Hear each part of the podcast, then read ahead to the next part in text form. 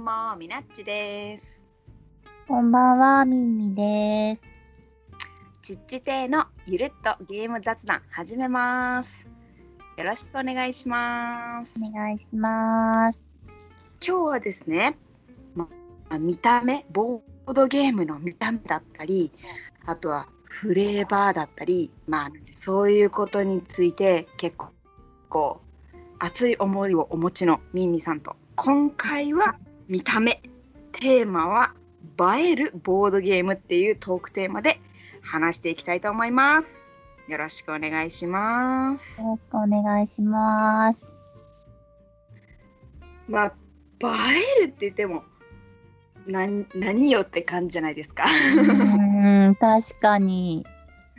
だからまあ誰にとって映えるのかっていうのをいろいろ考えたんですがうんうんうんうん。例えばまあ子供にとって映えるだったり、うん女性にとって映えるうん。うん。まあいろいろあ誰にとって映えるっていうのはあると思うんですけれどうん今回はまあ非ボードゲーム普段ボードゲームに接しない人たちうんとゴリゴリのボードゲーマー。っていうの2つについてまあその普段しない人にとって映えるボードゲームってこんなだよね。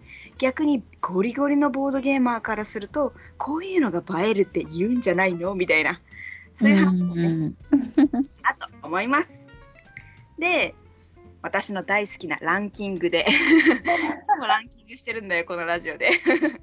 ランキング良い。うん。ミンミさんにも考えてきていただいたのでその話をランキングをですね発表していきたいと思いますまずその非ボードゲーマー普段ボードゲームに接しない人たちにとっておなんかこれ綺麗だねとかなんか面白そうって見えるような映えるボードゲームランキング第3位をぜひ教えてください、はい。なんかいろいろ考えたんですけど、うん。3位は、キャッチ・ザ・ムーンどうかなって。あー。よい。あのーはい。それってあのうん。はしごと雲のやつでしたっけ？あ、そうそうそうそう。はいはいはい。なんかあの月に向かってはしごを伸ばすっていうフレーバーで、うん、まずフレーバーもいいし、うん、見た目が可愛い。確かにえこれもボードゲームなの？みたいな気持ちになりますよね、そう。なんかボードゲームしたことない人って、うん。多分なんかその、やっぱ見た目の可愛いとか、かっこいいとかが大事なんかなと思って、なんか置いててもいいみたいなやつ、あーインテリアとしても、うん。みたいな。うんう、うん。ん。っていうのがやっぱりいいんじゃないかなって。あと簡単。ああそうですね、うん。うんやっぱこう、映えもあるけど、映えさせて遊びたいという欲がとてもあるので、一緒に楽しく遊ぼうって思ったらやっぱ見た目とうん。簡単で楽しく遊んでくれそうなものうんがいいかなって。いやそうなんですよ。そこなんですよね。その非ボードゲーマーの方なのであ素敵と思ってルール教えてってなった時にそれがむずいといやいいかなってなっちゃうんですよ。うん。いやーさすがの3位ですねわかるでも実はこれ遊んだことないんですけどね、まだ。あ私もやったことはないです実はよく写真を。体験したりルールを聞いたりはしますが私たち多分ちょっと重たいのも好きな人だから、うんなかなかね、遊ぶチャンスがないんですよね、これね。なかなか、ううんん。でもとっつきやすくて良さそうですよねほんとうん。バランスゲームどれもいいですよね、初めての人。確かにうん。なんかスティッキーみたいなやつとかもですね。あ、そうそうそうそう。ほんと、ちっちゃい子供にはもうちょっとね、色味のあるスティッキーとかいいかなって思いますもん。私はちょっとそんな感じなのでちょっと私が考えてきた3位を発表するんですが、うんうんうん。言い訳をさせてください。まずですね私が3位に持ってきたのはアズールなんですよ。ああのタイル配置なんて言ったらいいの？か、うんうん。タイルをコレクションして配置していくような。うんうん。なんか賞も取ったりしてたのかな？あんまり知らないですけど。うん、有名ですもんね。3位として持ってきたんですがうん。このゲームは3位な理由はやっぱりさっきのミンミさんが言ってたルールが簡単っていう部分に通じててうんうん。アズールって見た目めちゃくちゃ可愛いし映え映えなんですがうん。ルールがちょっとむずいんですよ。むずいっていうか、あーなんて言ったらいいんだろう。ルールがむずいっていうよりも、考えることが多いというか、うんうんうんうん。あります？ミンミさん。ありますあります。なんて言ったらこれ通じますかね？ルールについてなんかこう、複雑というか、なんというか。なんかその単純にバランスとかだけじゃなくって、なんかやっぱこう自分がやりたいことうん、に対して、あっちの方が良さそうみたいな、いろいろな可能性を考えないといけなくなりますよね。なんか、勘どころをつかむのがうんうん。ボードゲーマー向けっていうか、あんまりこう普段しない人からすると面白みを見出すのが難しいゲームなのかなって思うんですよ。うーん。っていうのが私の言い訳として3位に置いた理由です。なるほど。見た目はすごい映えるけどってことですね。そうそうでも、うんいざこれをするかっていうとなんか見た目は良かったけど「てんてんてん」ってなっちゃいそうだから、まあ、3位っていう感じですね。なるほど。ですです。いいですね。そのルールも合わせた場合になってくるからですね。どうやっても。そうなんですよね。ねというわけでミンミさんの2位は何ですか？私はもうだんだん自分の好みになってくるんですけど、わかりますよわかるわかるめちゃくちゃわかる。私は2位はクワルトです。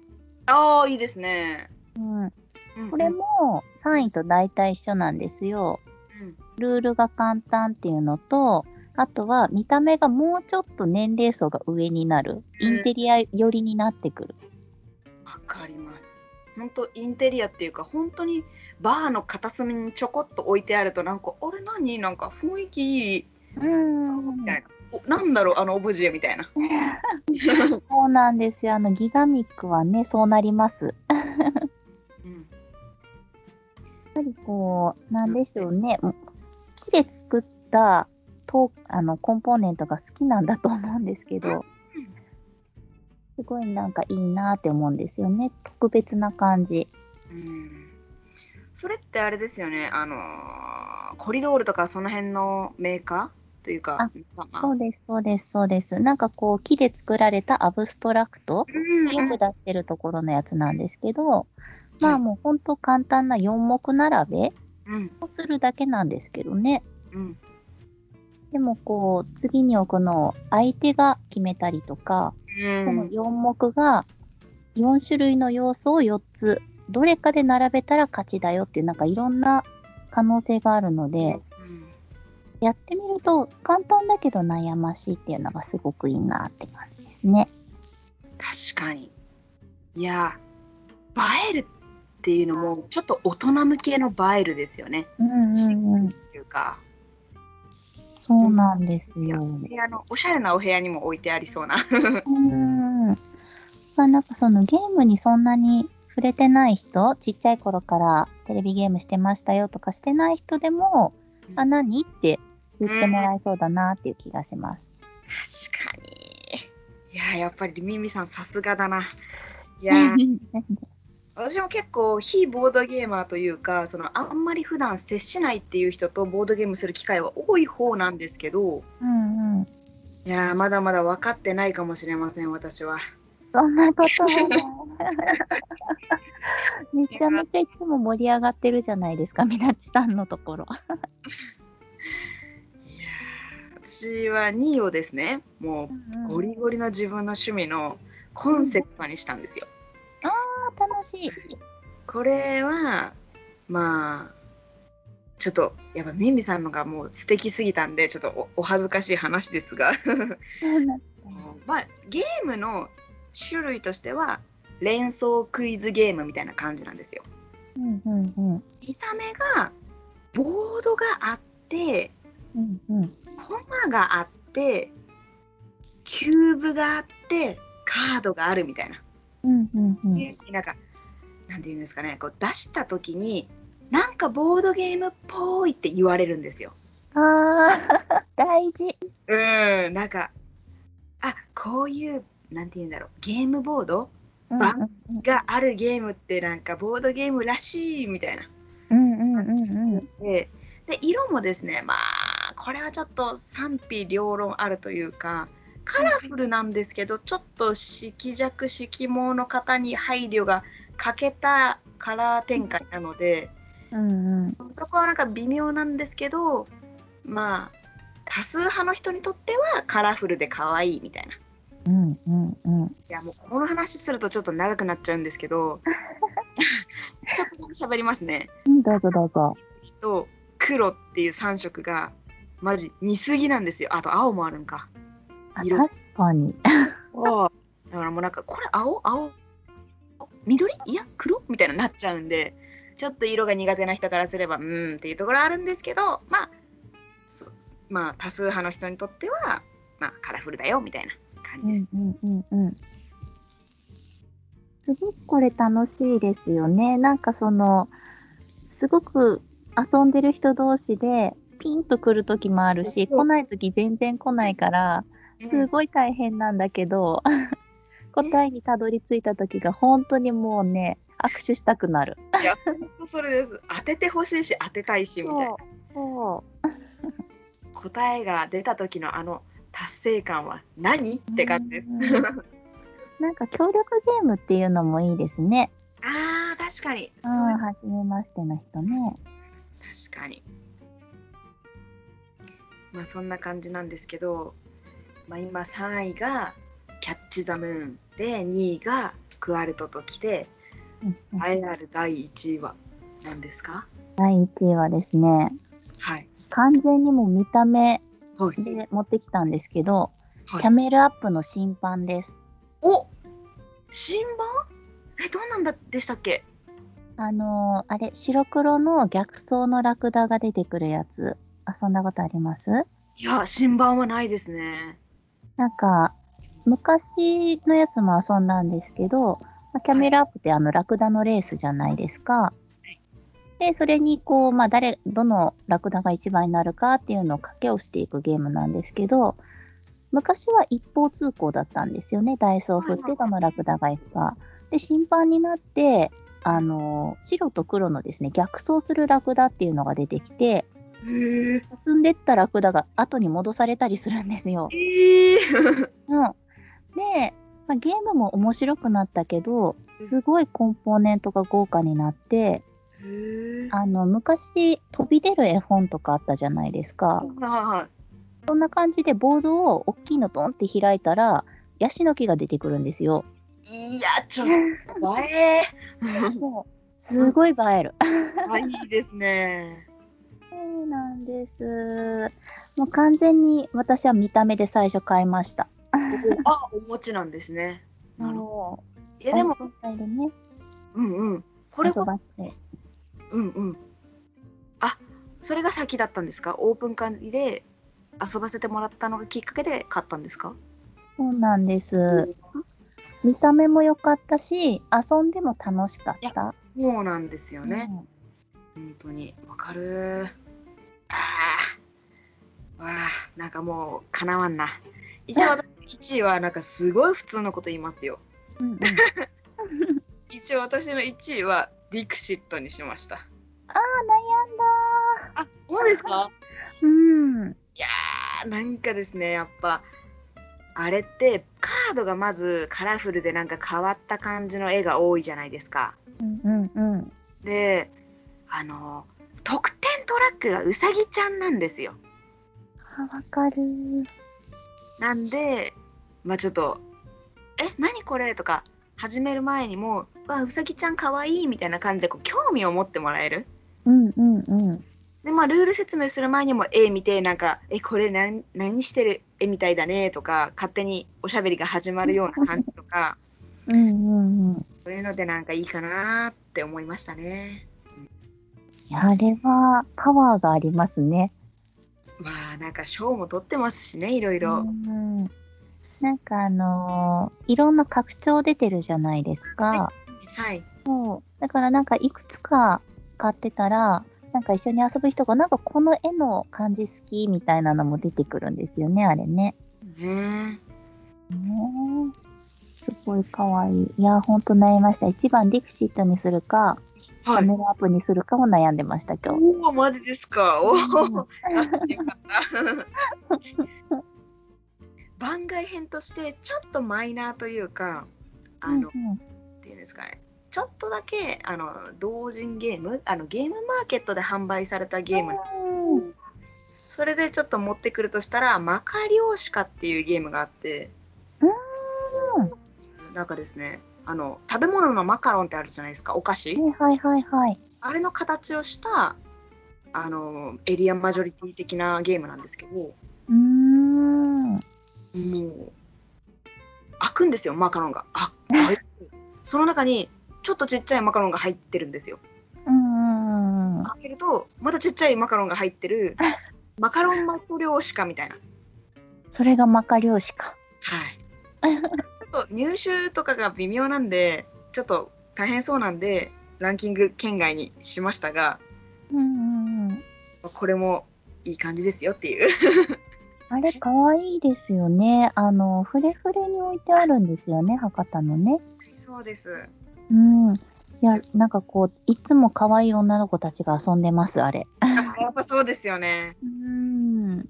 あんまり普段ボードゲームしなくてちょっと興味あるぐらいの人が「え何これかわいい!」ってなるのにはもうめちゃくちゃなんていうんですかね集める力があると思います。うん、いや、確かに強いマカ漁師か。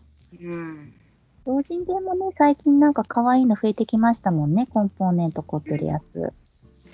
やっぱり可愛いコンポーネントってそれだけで欲しくなったりとか遊びたくなったりするからめちゃくちゃ大事ですね。いや、本当に。でも多分、私たち多分こう、女性同士で話してるから可愛いがキーワードになってるけど、なんか男性にとってはなんか違うのもあるのかもですけどね。ですね。うん。はまあでもじゃあゴリゴリボードゲーマーの方でちょっと一回話しません？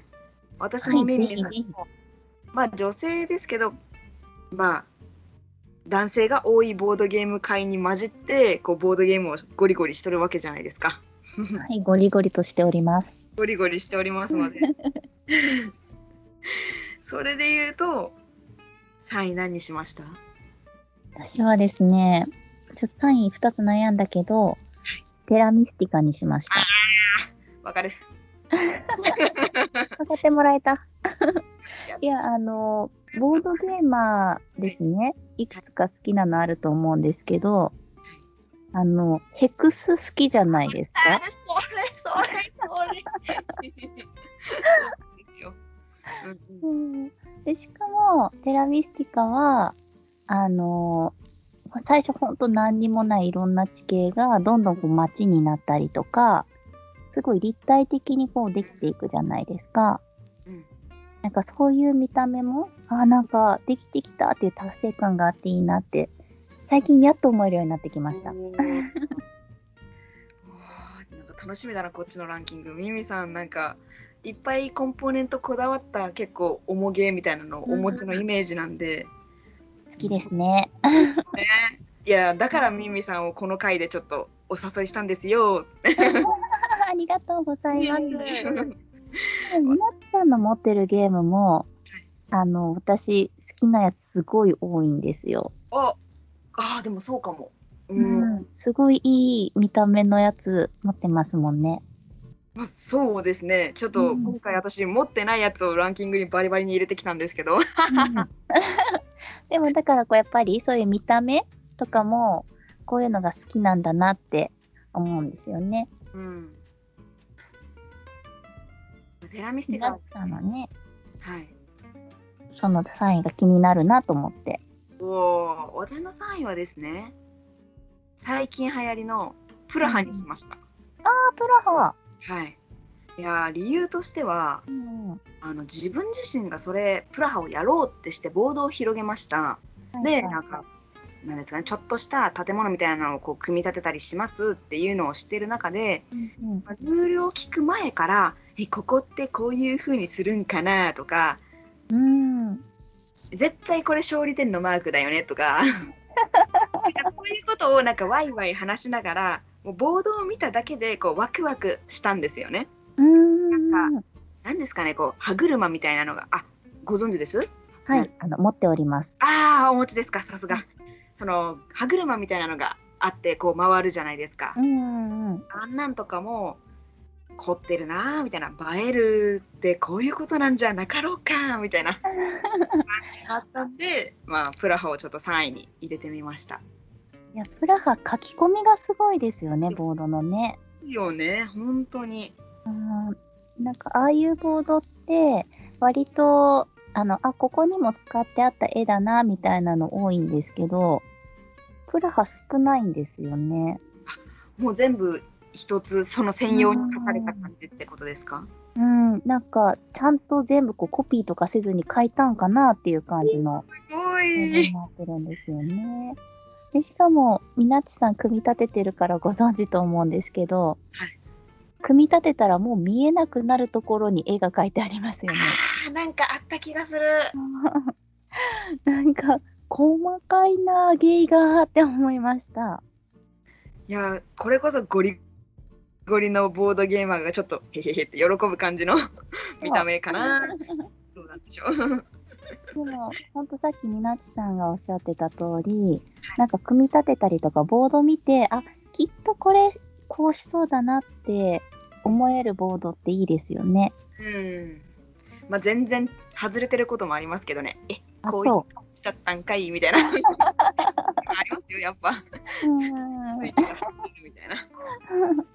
でもね、やっぱりこうそうやってこう、なんだろう、想像しちゃううんうんボードってやっぱいいゲボードなんだなって思うんですよ。うん。ですね。うん。2位は何にしました？ちなみに。2位はですね、エルグランデにしました。なるほど。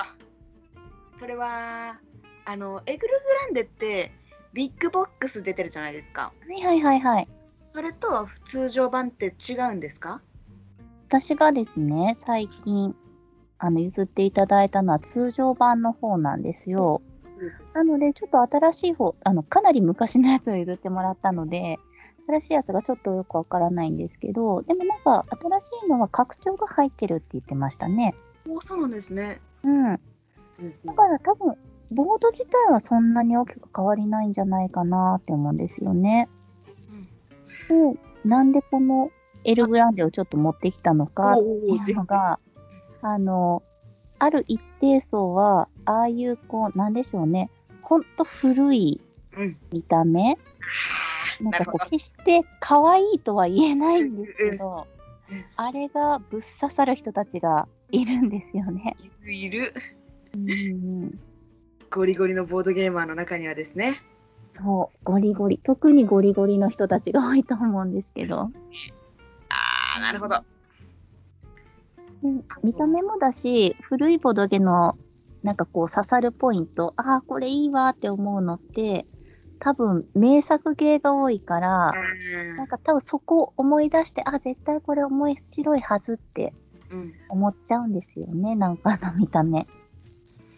エルグランデって砂漠のゲームでしたっけ？チルグランデはですね、なんかヨーロッパの、なんかこう、領地争い、本当エリアマジョリティを取っていくゲームなんですよね。わかりました。はい。そうそう。で、それで、まあ、あの、王様だったかな？なんか偉い人が来たところの周りにしかちょっとこう手が出せなかったりとかですね。なんかいろんなこう取り方があるっていうやつ。ねなるほど。私の2位はですね、はい。シニョーリエにしました。あ、噂のシニョーリエ。噂なんですか？いや、あの、何個も買ってある人がいらっしゃるので、ちょっと福岡にはそういうちょっと変わった方がいらっしゃいますね。まあまあ。あ、ミプレですか？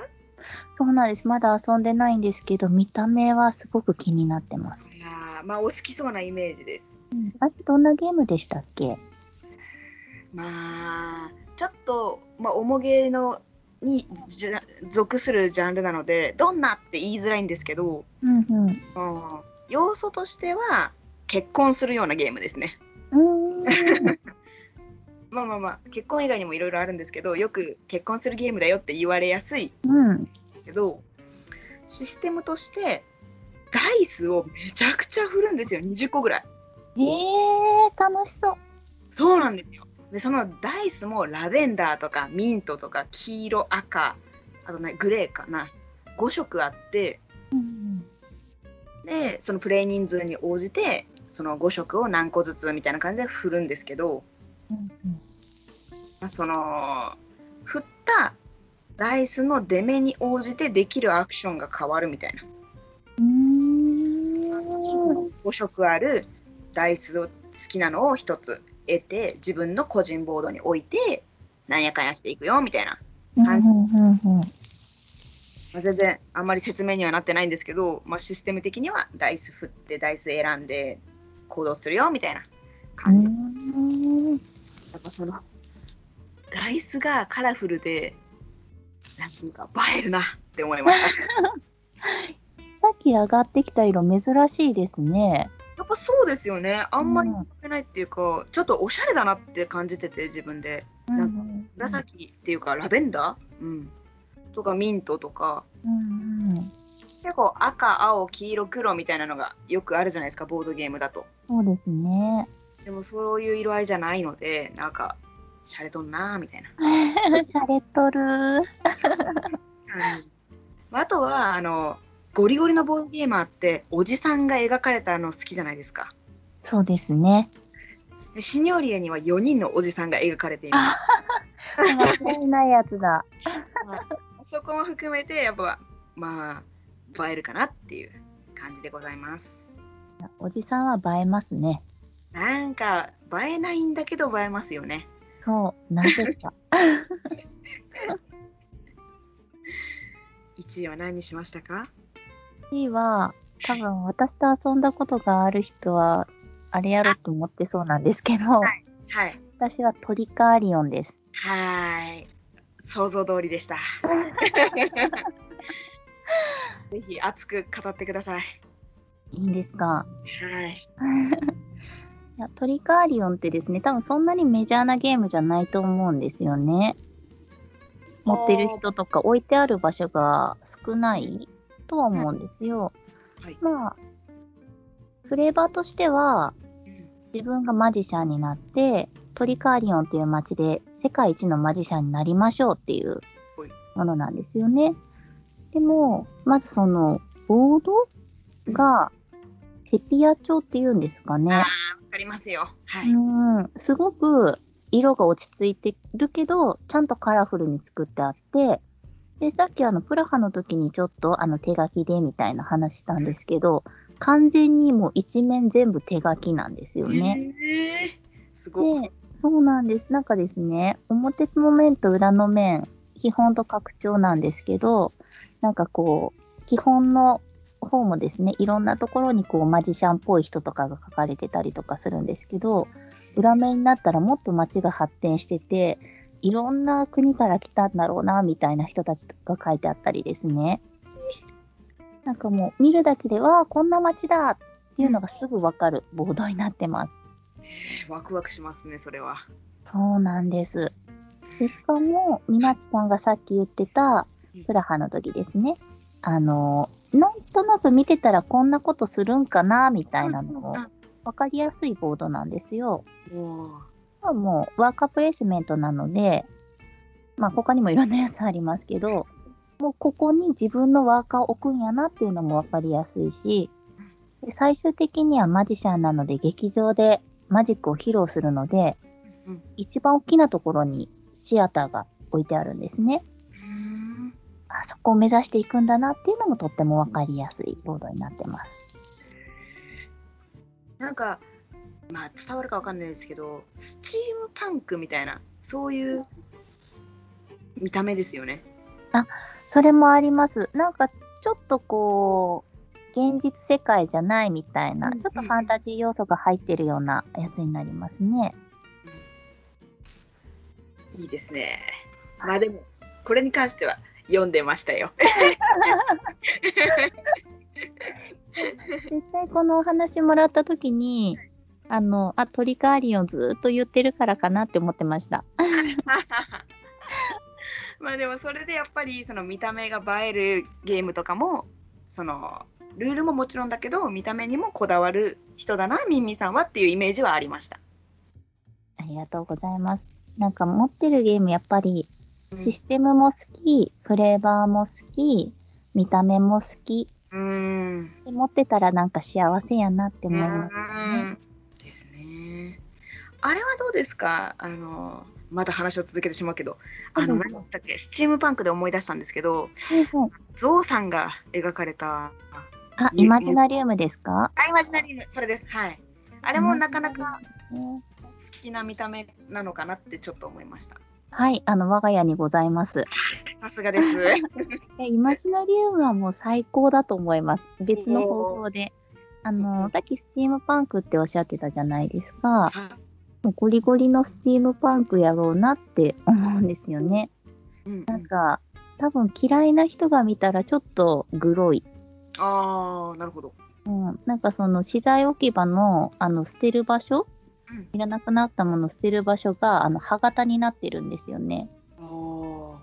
他なんかこういろんなキャラクターとかがすごいキメラみたいにですね、もともといた動物をいろんな組み合わせにしてちょっとこう変わった形にしているようなものだったりとか、ですごい夢を作る工場なのに、石炭だったりとか、すすけたですね、壊れた機械とかがそこら辺に転がってるみたいなんですね。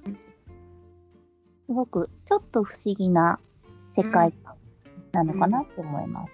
うんなるほどいや私もやったことあるんですけどそういう細部にまでやっぱこう気が回ってなかったなっていうのを今聞いて思いましたあ多分これ好きなやつだから私が。ちょっと好きそうなの読んでましたよっていうねドヤですすごい。私が持ってるのはご存知なかったんですね。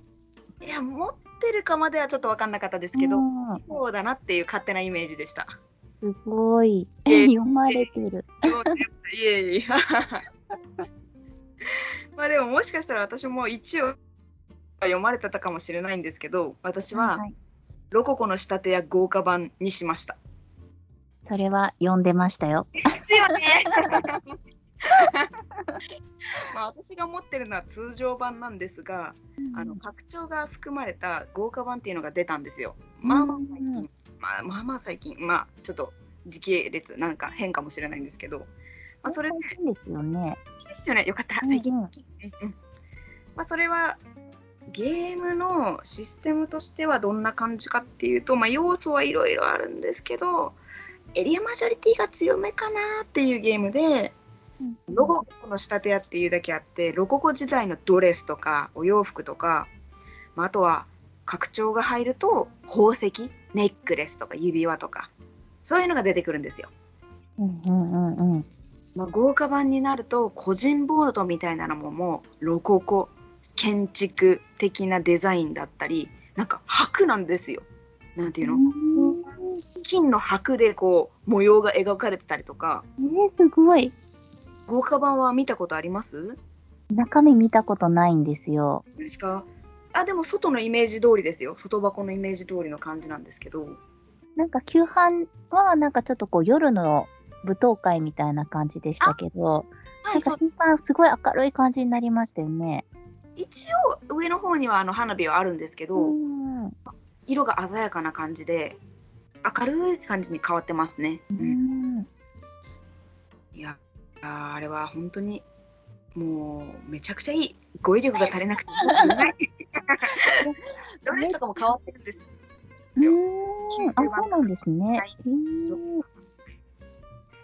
ー。あれ何がいいって、こうドレス作って、どんどんこう、ね、会場に送り出していくじゃないですか。はい。なんかものすごいボードがどんどん華やかになっていきますよね。